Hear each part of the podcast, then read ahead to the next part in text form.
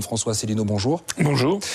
Sortir de l'euro pour la Guyane, quel intérêt? Sortir de l'Union européenne pour la Guyane, ça serait permettre à la Guyane de reprendre en main son destin. J'ai dit tout à l'heure dans le passage que vous avez passé, il faut que les Guyanais comprennent quelque chose. La République française, l'État verse chaque année, dans le contrat de plan État-région, 30 millions d'euros à la Guyane. Et au même moment, par l'intermédiaire de l'Union européenne, la France verse 9 milliards d'euros de plus qu'elle ne reçoit à l'Union européenne, donc aux pays de l'Est. Ça veut dire clairement que lorsque M. Macron vient ici en Guyane et il dit je ne peux pas jouer les Pères Noël, en fait, il joue les Pères Noël avec la Pologne, avec l'Estonie, la Slovaquie, la Lettonie. Il donne, la France donne 300 fois plus d'argent aux pays de l'Est via l'Union européenne et au fonctionnement de l'Union européenne qu'à la Guyane. Est-ce que c'est normal Donc sortir de l'Europe, c'est plus d'argent pour la Guyane? Oui, parce que les gens croient que les subventions européennes viendraient comme ça. Mais les subventions européennes, c'est un retour de l'argent qu'on a déjà donné. Or, la France donne beaucoup plus d'argent à l'Union européenne que l'on en reçoit. Donc ça, c'est déjà un premier avantage de sortir de l'Union européenne.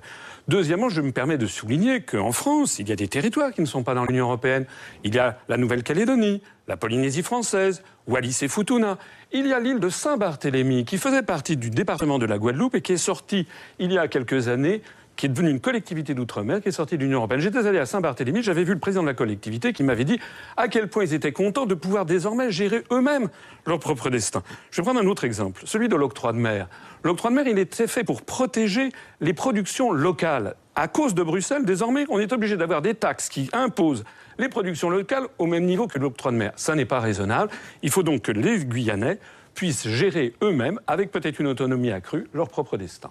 Alors, euh, est-ce que vous pouvez comprendre que le, concept même de, l'Union européenne peut paraître flou euh, vis-à-vis d'une population qui ne se sent, en tout cas pas tous évidemment, mais beaucoup, qui n'a pas la sensation déjà de, faire partie de la France?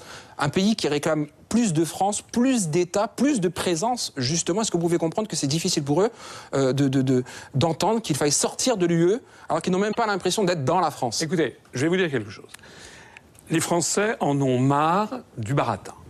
Nous, nous sommes un mouvement en pleine croissance. L'UPR, d'ailleurs, j'observe que lors de cette élection, des partis comme les Républicains n'ont pas de candidats, le Modem n'a pas de candidat, l'UDI n'a pas de candidat, le ELV n'a pas de candidat. Nous, nous avons dépassé les 30 300 adhérents en France, dont d'ailleurs une centaine en Guyane, et nous sommes en pleine croissance. Alors, pourquoi est-ce que nous nous développons? Parce que nous disons la vérité aux Français. Et la vérité, parfois, est un petit peu compliquée. Il y a des gens qui se disent, mais pourquoi ils nous parlent de l'Europe? Parce que nous faisons de la pédagogie, parce que nous expliquons que toutes nos lois et règlements, à hauteur de 80 ou 90 nous viennent de l'Union européenne. C'est la raison pour laquelle moi je m'adresse à tous ceux qui ont participé au mouvement, n'est-ce pas, de l'année dernière. Avant de vous attaquer à l'État, comprenez bien ce que je vous dis. Le problème, c'est que les directives viennent de Bruxelles. Le démantèlement du droit du travail, ça vient de Bruxelles. C'est les, grandes orientations des politiques économiques. Le fait qu'il y ait un sous-investissement de l'État considérable, ça n'est pas normal. Ça vient du fait que nous consacrons toutes les ressources budgétaires de la République à cette chimère qu'est l'Union européenne.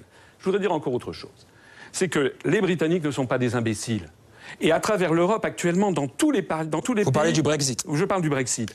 Dans tous les pays de l'Union européenne, il y a désormais des mouvements qui se développent, qui rejettent cette espèce de dictature qui veut imposer des normes générales à tout le monde, y compris aux territoires ultramarins qui ont leur spécificité. Il faut défendre la spécificité de la Guyane. Oui, mais on n'a pas non plus la garantie qu'en sortant de l'Union européenne, le gouvernement qui serait éventuellement en place à ce moment-là euh, verserait plus d'argent à la Guyane. Bah, c'est une, supposition. Oui, mais attendez, comme je l'ai dit dans le passage que vous avez rappelé, il s'agit non pas ici d'élire le président de la CTG ou un maire, il s'agit d'élire un député. Aux élections, à l'élection présidentielle, j'ai fait 1% des suffrages. Il y a 577 députés. Normalement, on devrait avoir 1% de 577, c'est-à-dire 5 à 6 députés.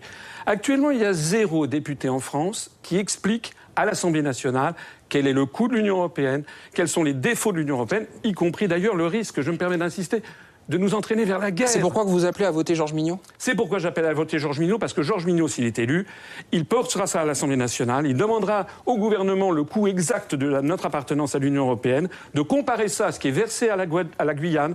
Georges Mignot également s'il y a un risque de conflit avec la Russie, par exemple, vous savez que ce sont les députés qui votent la guerre, c'est l'article 35 de la Constitution, Georges Mignot, il votera non.